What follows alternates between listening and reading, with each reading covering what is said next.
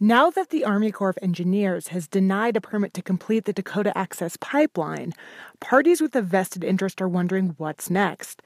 For thousands who've joined the Standing Rock Sioux's protest against the pipeline, should they leave or should they stay? Meanwhile, the oil industry and legal experts are trying to make sense of the decision and what it means for the project's fate. Inside Energy's Amy Sisk reports. Here in North Dakota, a treacherous blizzard early this week forced snowplows to work around the clock, and it's tough just trudging down the sidewalk. But for the thousands camped on the frozen prairie, it's much worse. So, Chairman Dave Archambault of the Standing Rock Sioux Tribe, in a YouTube message, assures the pipeline is stopped for now. I'm just asking you that you hear this message and you understand that nothing's going to happen and it's time and it's okay to go home.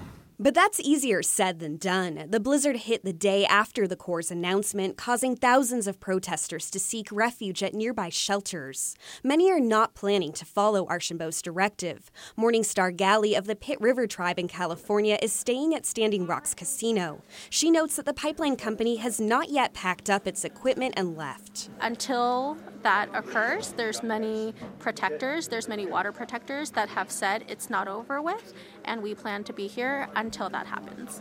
She says she plans to return to the frozen camp with her 13 year old and toddler in tow. While protesters stick around, so does law enforcement. Captain Jesse Jahner of the Cass County Sheriff's Department hops in his truck and drives towards several sites where protesters and police have clashed. He's made many trips here from his home three hours to the east to help local officers respond to demonstrations. If not getting the easement allows um, a time where people can cool off, uh, people can go home, they can relax, and we can avoid those confrontations, that's great.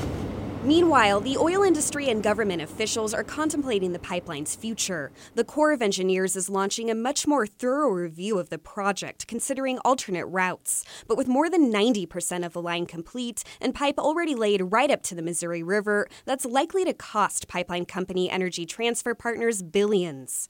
One alternative the Corps will consider is a proposal scrapped early on to build the line under the river north of Bismarck. Here's Craig Stevens with the Midwest Alliance for Infrastructure Now, a group that supports the pipeline. For them to take a look at this route that was already disqualified years ago is, I think, absurd.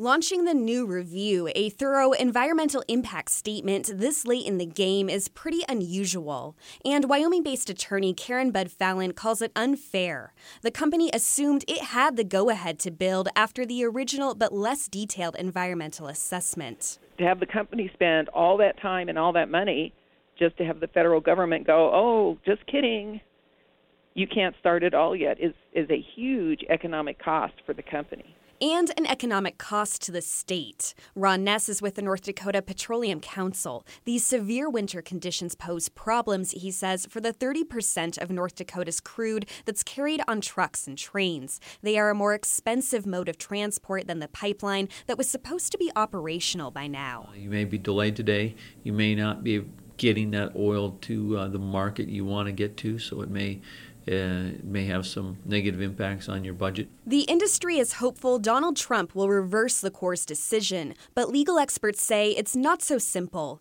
Here's environmental lawyer Luke Danielson.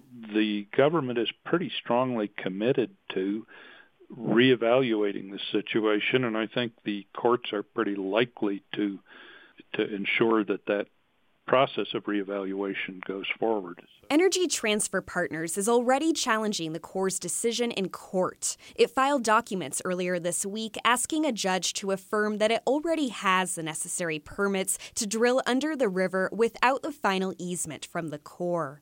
For Inside Energy, I'm Amy Sisk. Inside Energy will be continuing to report on the Dakota Access Pipeline and the Standing Rock Sioux Tribe's protests. For all of our coverage, check out insideenergy.org.